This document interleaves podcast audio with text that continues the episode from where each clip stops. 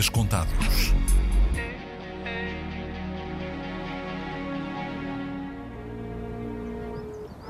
Olá, Inês, bom dia. Bom dia. Eu acho que já estou no sítio certo, sim.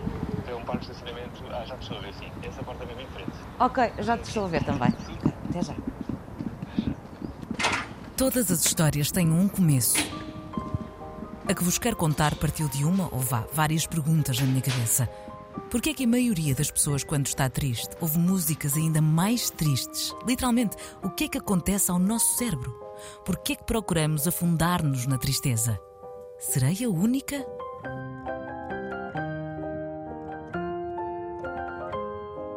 Depois de começar a busca por respostas, percebi que não. Se fores mais propenso para depressões, que, que é, por exemplo, o meu caso, realmente eh, andas mais um bocado a chafurdar nas coisas até finalmente eh, farto-me de maturar neste estado e, e meto mãos à obra para fazer o que quer que seja para sair desse, dessa coisa. Mas enquanto estou neste, naquele ciclo de autodepreciação, aí de facto fico à procura de qualquer coisa que, que me faça ressonância com este tipo de coisas. Quando estou mais triste, tenho dois tipos de playlists. Tenho playlists que me põem ainda mais triste e pronto, e é mesmo para ir downhill. Mas depois tenho outra que é o antidepressivo.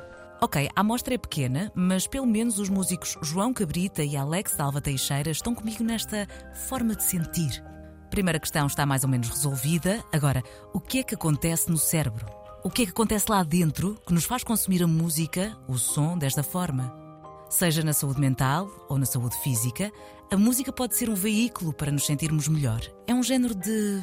um, entre aspas, medicamento eh, grátis, não invasivo, com pouquíssimos efeitos laterais. Fantástico. entre aspas. O mais surpreendente em todas estas dúvidas é que não só há uma resposta para elas, como há também tantas outras descobertas fascinantes sobre o benefício da música em nós, que esta é só a ponta do iceberg. Mas então, voltemos à pergunta base. Por que é que recorremos a canções tristes como automedicação da tristeza dentro de nós? Fui até ao Porto e encontrei-me com Inês Homem de Melo. A Inês é psiquiatra e explica este fenómeno.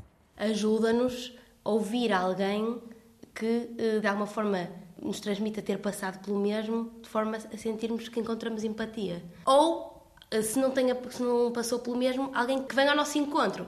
Música triste tem imensas parecenças com, com o estado emocional de tristeza em vários sentidos. Exemplo, uma pessoa triste anda mais devagar, arrasta os pés, é tudo mais lento, mais baixo e mais grave.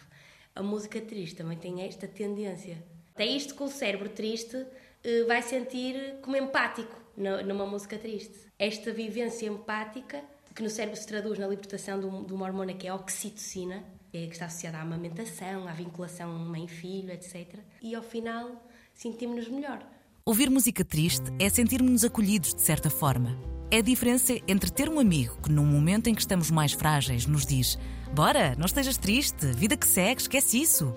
Ou o amigo que, mesmo sem conseguir prever o futuro, sussurra: As coisas vão melhorar. Precisas de chorar? Chora. Estou aqui contigo. E depois, abraça-nos. A nossa musicalidade já existe antes mesmo de começarmos a falar, na chamada fase pré-verbal, ou seja, ainda enquanto bebés. A primeira comunicação que se estabelece entre, entre a mãe e o seu bebê é muito mais parecida com, com improvisação musical do que com uma conversa. Ah, vai contar como eu fico muito. Ah, pequenino! Isto, isto é música. É absolutamente fascinante pensar que a melodia existe em nós sem que saibamos ou tenhamos consciência disso. A Inês Homem de Melo, além de psiquiatra, tem um projeto musical onde canta. Paloma. Ai, ai, ai, ai, ai. Não llores. Contou-me que cantar é um escape e uma forma de se expressar num trabalho onde, por norma, a função é ouvir. E foi aqui que a expressão quem canta seus males espanta me começou a fazer sentido. Cantar em coro causa a libertação da oxitocina no cérebro, que é a tal hormona eh, da vinculação da mãe-bebê e que nos faz sentir em comunhão com o outro. Portanto, já há estudos que provam uh, em ciência que esta, que esta sensação de comunhão uh, decorrente de cantar em coro tem um correlato neurobiológico. Posto isto, fui à procura de alguém que tivesse alguma experiência com coros. Ando um pouco perdida na chuva e é em Campanhã, num bairro simpático, que encontro o Teatro do Ferro, assim bem despercebido entre as várias casas. E senta-te connosco, queres um roçadinho? Eu não estou bem, não estou bem. É? Está bem. Jorge Luís Castro é do Porto, tem uma associação chamada Aurum e Púrpura, um núcleo de criação artística, é barítono, professor e diretor artístico do cor da Sala de Ensaio do Teatro do Ferro. O coro é comunitário, formado por várias pessoas, na sua maioria mais velhas, mas também com alguns rostos e vozes mais jovens. Aliás, o, o, quem canta seus males espanta é, o, é a grande sabedoria que já, que já o Aristóteles falava, não é? Da, da tal catarse através, da, através da, da dramaturgia, através do teatro, e que também existe na música, não é? Jorge conta-me que fez alguns trabalhos onde a inclusão era o tema central. Trabalhou com alunos da Universidade Sénior, pessoas com deficiência e pessoas em situação de pobreza. Todos tinham algo comum quando começaram a prática vocal. Uh, pessoas que tinham medo de cantar em público deixam de ter, porque como sentem que estão a trabalhar em cooperação e em colaboração, de repente não estão sozinhas, elas e, e lá está, tem, também tem a ver com a questão do propósito, que é eu de repente não posso fugir e não cantar, senão a minha colega do lado um, vai ficar em maus lençóis. Então eu tenho medo mas eu vou ultrapassar o meu medo, não só por mim, mas também pelos, pelos meus colegas, que eles também não me abandonaram e também ultrapassam o medo deles. E isto também é muito bonito. Há, há muitos benefícios uh, ligados a isso e eles partilham muito. Da primeira vez que isso me aconteceu, que foi há uns anos com, com, com outro coro, que foi uma senhora chegar e, e dizer-me emocionada que eu, eu, aos 70 anos eu nunca pensei que conseguisse cantar. E aprendi hoje que consigo cantar. O Jorge cruzou-se com várias pessoas que viveram no antigo regime e explica-me que nessa época os coros nos quais as pessoas eram obrigadas a participar apenas tinham uma função: passar uma mensagem. Habitualmente era afastado quem não tivesse uma voz perfeita. A Maria Antónia, não interessa. Uh, não sei onde era que não servia que ia para a terceira voz, que no fundo era a voz para estar calado. É? Hoje, estas pessoas sentem que pertencem. Há um sentido de união, de propósito na comunidade da qual fazem parte o resultado final é muito mais bonito que se fosse tudo a uma voz com vozes muito bonitas a cantar uma voz aguda, não é? Ainda hoje, antes de tu chegares, uma das senhoras estava a dizer uh, uma das coisas que, que eu descobria que podia cantar e que, e que e tenho muita gratidão com os meus colegas de, de, de aceitarem a minha voz, a questão de aceitar a voz, não é? No decorrer das minhas conversas, dei por mim a pensar que a forma como consumimos música também depende muito do sítio onde vivemos, de costumes e, sobretudo, da cultura de cada um. Lembrei-me instantaneamente das rodas de samba, habitualmente conectadas à cultura brasileira. Será que fazem parte deste consumo de música de forma comunitária que proporciona bem-estar?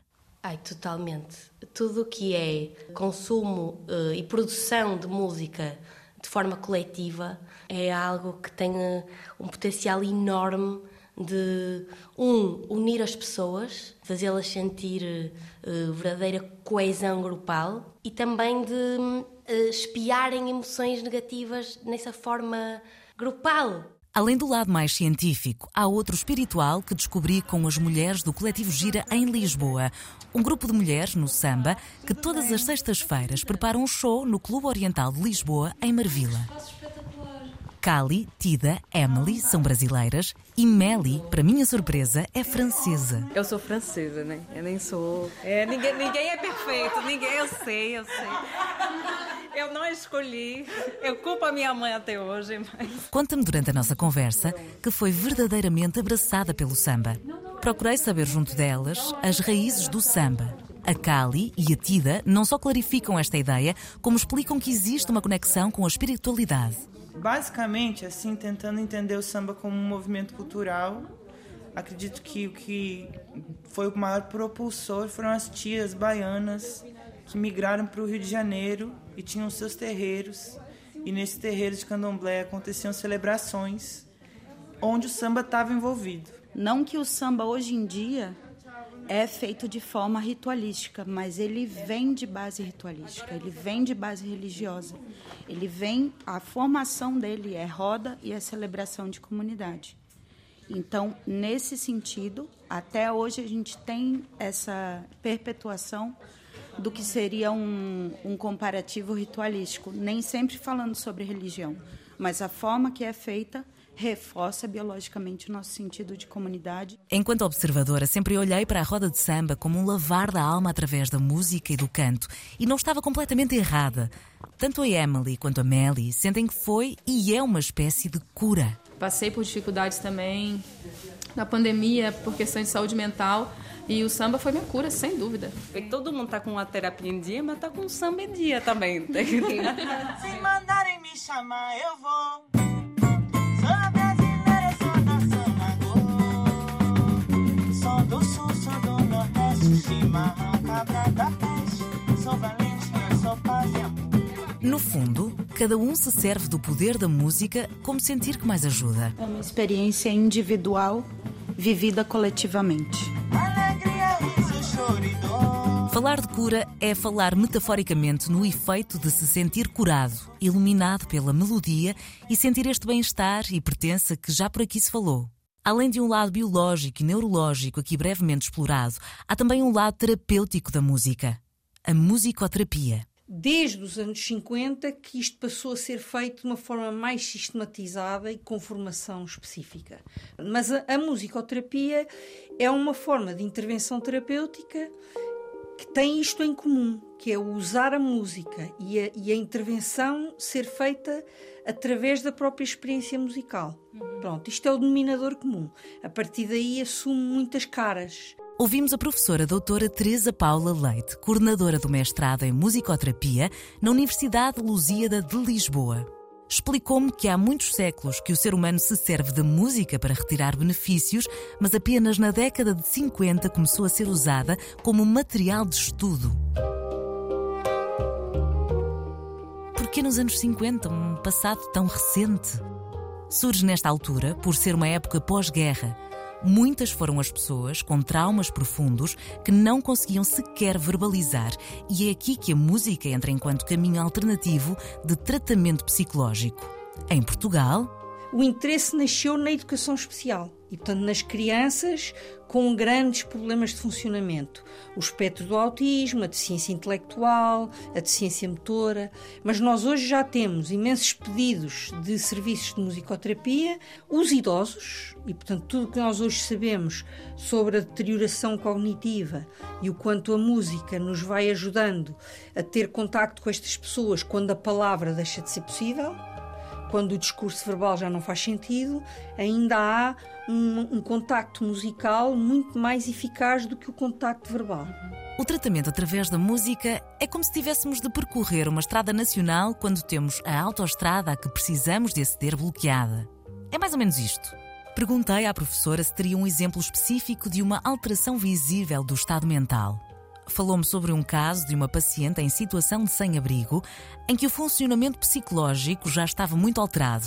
Tentou trabalhar com esta paciente, ativando a identidade musical dela. Eu, se fechasse os olhos, imaginava uma mulher aí de uns 30 anos, com formação musical, com uma voz limpa, afinadinha. Esta é a pessoa que ela tinha dentro dela, mas que agora estava complexificada com todo um nível de patologia que também não se limpa de um dia para o outro, não é? Ela partilhava comigo o pior da vida dela. Porque nós podíamos pôr aquilo na música. Ela fazia assim uma espécie de um, de um solilóquio cantado em que se queixava da vida e daquelas coisas todas, mas aquilo musicalmente fazia sentido. É como o hip hop hoje em dia, não é? Um, um, um desfiar de, de protestos, não é? Pronto. E depois, na residência, ela, ela estruturava-se e conseguia mobilizar esta parte funcional dela.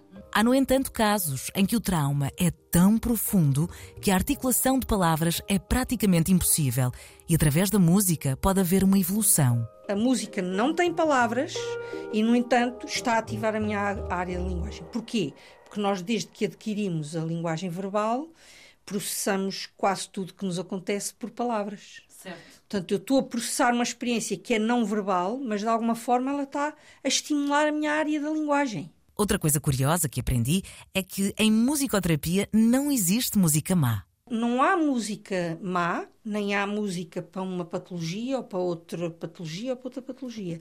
A pessoa vem com um pacote identitário que é só dela. E há música que é muito boa do ponto de vista artístico e que pode ser terrível num determinado momento. Ou para aquela pessoa. Este estereótipo de que o hip hop é uma coisa agressiva e não sei quê, o heavy metal é uma música que promove agressão. Não, o heavy metal pode ser uma música intensa, com uma sonoridade intensa, mas que é um bocadinho catártico.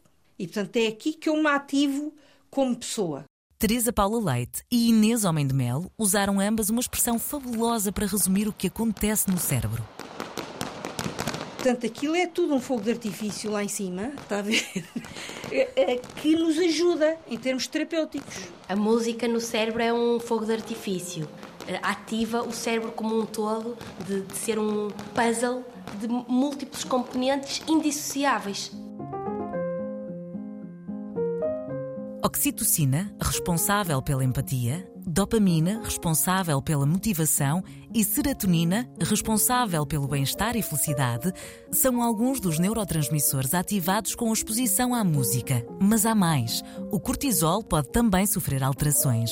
É um, grande chavão associado ao stress, portanto, baixar o cortisol. Isto é uma experiência que que também toda a gente tem, de, no momento de alta rotação, tic, tic, tic, tentar baixar para um mais calmo. A nível motor, há também alterações. As não visíveis, Toda a parte do córtex motor é ativada, eh, é quase impossível nós não nos mexermos ligeiramente quando ouvimos música e se não nos mexermos porque não podemos, essa parte motora do cérebro ativa-se por nós, ou seja, lá dentro, está, está a mexer. E as visíveis, por exemplo, em doentes com Parkinson. Quando nós ouvimos uma música que tem necessariamente um ritmo associado, os nossos neurónios vão, eh, vão se iluminar à mesma frequência da, da canção. Portanto, se nós tivermos alguém que, fruto de, um- de uma doença neurológica, o, melhor exemplo será a doença de Parkinson, não se consegue ativar para o movimento, nós podemos recorrer à música para ajudar o cérebro a entrar em marcha. É como se a música emprestasse o ritmo, que é o que está a faltar naquele cérebro. Um dos usos terapêuticos da música mais relevantes e, e até mediáticos é na demência. É porque a música consegue eh, fazer renascer memórias em pessoas que já nem se lembram quem são. É, é- parece mágico. Lá está, este fogo de artifício ativa zonas do cérebro que ainda estão mais ou menos preservadas, eh, juntamente com outras que, não, que, já, que já estão muito deterioradas, e umas compensam as outras, e, e de repente tens, um, tens uma pessoa eh, a demonstrar competências que pareciam há muito perdidas. A música num cérebro com demência funciona como a chave que abre uma porta mágica. Porta essa que desbloqueia memórias. A memória permite-nos viajar no tempo e voltar a lugares onde já fomos felizes. Memórias que nos deixam emocionados. E porque falamos em memórias e emoções, embarco numa outra viagem até Ilhavo para conhecer Álvaro Fareja. Assim que chego, reparo que o Álvaro já tinha parqueado a bicicleta com que se desloca para praticamente todo o lado e já está à minha espera. Álvaro é Inês. Tudo bem? O Álvaro é conhecido na localidade, tem 56 anos e uma sensibilidade enorme à música. Eu ouço música vez por semana. A música faz parte da minha vida. Sem música eu não consigo passar. Com 18 anos, meus pais deram uma aparelhagem. Portanto, comecei a ter vinil, a comprar discos e a gravar para as cassetes.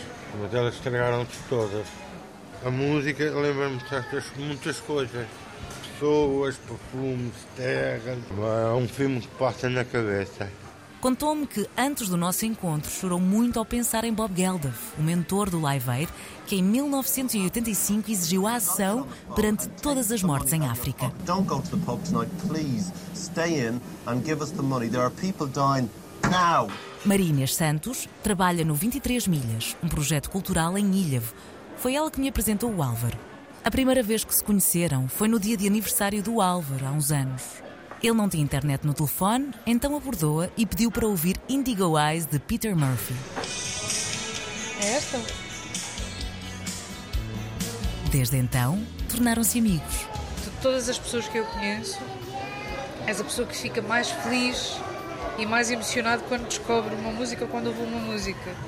Ninguém à minha volta fica tão feliz quando ouve uma música. Percebes? A Maria Inês tem um compromisso, digamos que mensal. Fazer playlists para o MP3 que o Álvaro transporta para todo o lado. E o EP3 é uma coisa fora de moda, mas para mim é uma novidade. O que tinha espalhado nas cassetes tem assim uma coisinha assim tão pequenina, que é o EP3. Explicou-me que as músicas que mais gosta são as músicas do final dos anos 80 e inícios dos anos 90. E apercebi-me que tem uma explicação. São as canções que remetem o Álvaro a memórias boas, ao tempo em que frequentava a Estação da Luz, um clube em Aveiro, onde descobriu tudo o que hoje em dia gosta de ouvir. Eu ainda trabalhava, ainda nessa altura, quando surgiu a Estação da Luz. E isso marcou muito a minha vida, a minha juventude. Conheci lá tudo. Mas, Álvaro, eu não sei se tu queres partilhar isso, mas às vezes há músicas que tu pedes para ouvir ou que aparecem e tu dizes que não queres ouvir aquelas. É difícil. Porque ficas muito. Emotivo. Ficas demasiado triste e não queres Não, não. aceder a essa parte, não é? Não. Acontece com qualquer um de nós. Há lugares para onde a música nos transporta que não queremos ir. Em situações mais graves, trata-se de uma marca corporal. A experiência traumática é uma experiência multissensorial. E às vezes é tão traumática o nível mais sofisticado de funcionamento fecha. Portanto, a pessoa verbalmente dissocia. Não sei, não me lembro, não quero falar disso. Mas depois vem por aí abaixo em termos de coisas que o corpo guarda. O corpo guarda memórias, não é? E portanto, quando diz não devemos trazer coisas tristes, há aí experiência muito difícil associada a determinadas músicas com a qual fica assoberbado, não é? Portanto, põe de lado. Mas esse trabalho, por um terapeuta experiente e responsável, pode ser feito. São marcas corporais quase como uma tatuagem, em estados de espírito temporários. É assim, aliás, que Alex Dalva Teixeira descreve as suas canções. Eu olho para uma canção como uma tatuagem. É uma marca permanente de um estado de espírito temporário. O significado que damos às músicas marca-nos, teletransporta-nos para lugares e cheiros e ao momento em que uma melodia se torna especial. Além do Alex Alva Teixeira, falei com João Cabrita sobre saúde mental e sobre o ato de fazer música, porque se ouvir música já traz benefícios. Está tudo ligado. Nunca se encontrou nenhuma atividade eh, que ativasse tanto o cérebro como ouvir música e mais é, vencedora é fazer música, produzir música. É catártico. Esta é a história da música que nos salva, porque de facto tira-nos de, de buracos, mete-nos em buracos, ajuda-nos a legitimar o buraco também, porque também é preciso. E, e faz-nos festejar, faz-nos viver, não é? Felizmente a música tem o papel de ser um escape e pode ser um sítio onde conseguimos depositar eh, muitas das coisas que, que estamos a atravessar e a sentir. Podes criar uma canção para tentar eh, exteriorizar tudo e lidar melhor com as coisas. A parte criativa é a parte sempre que nos salva, no- normalmente nesta, nestas coisas, porque é a parte que, que- que fez com que nós fôssemos parar todos este, este mercado um bocado difícil e, e ingrato em certos aspectos. A música tem essa capacidade de nos fazer sentir coisas por dentro que parecem transcendentes. Faz mesmo sentir que há alguma coisa maior que nós. Hoje em dia temos uma cultura de, de- de procura da felicidade contínua, que, que é uma coisa estúpida, não é? Porque a felicidade não, não pode ser contínua. Se tu tiveres só luz, não tens sombras, ou se tiveres só sombras, não tens luz. Quer dizer, não, não, tens de ter sempre tudo. A música é a profissão do Alex, vocalista dos Dalva, e do João, saxofonista a solo e em projetos como o Caixo Sodré Funk Connection. A música rodeia-os constantemente e, mesmo assim, são também assaltados por episódios de tristeza e, por vezes, depressivos. Ambos recorrem à terapia para que estas questões de saúde mental sejam um fardo menos pesado. E nisto há algumas conclusões a tirar. A primeira é, desde logo, Se estão tristes e procuram música triste, nada temam. É normal. A música é um fogo de artifício no cérebro que ativa muitas áreas. Cada um de nós tem um pacote identitário e as músicas que fazem sentido para mim podem não fazer sentido para ti que estás a ouvir isto. Consegui fazer esta experiência com as pessoas com quem falei. Recolhi de cada uma delas uma canção que fez sentido em algum momento na vida e o mais curioso é que todas as canções são diferentes, porque, embora passemos por emoções semelhantes, o que nos aquece o coração é distinto. A playlist fica disponível no Spotify da Antena 3. Passem por lá. Quanto à música, usem e abusem dela.